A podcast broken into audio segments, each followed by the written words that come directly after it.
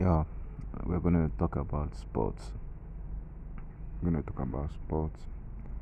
You know, sport is a means of uh, exercising the body. Sport has a lot of ways of helping the human system.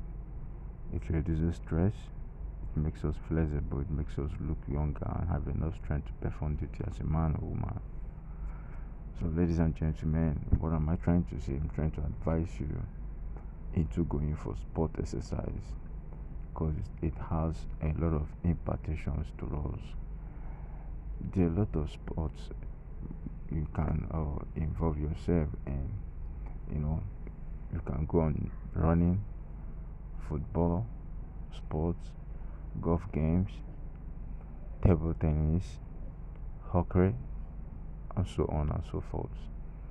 You know, engaging yourself in sport activities helps your immune keeps your immune system strong and keeps them away from sickness.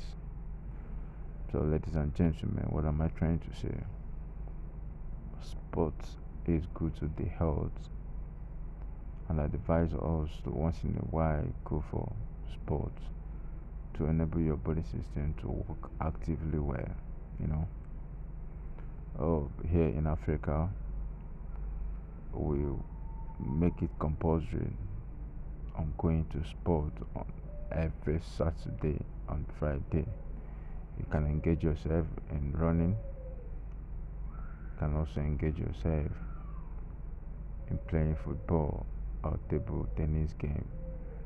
There are really so many things you can engage yourself in sports, you know it makes it brings our mind brings our attention and our mind down when you involve yourself in sports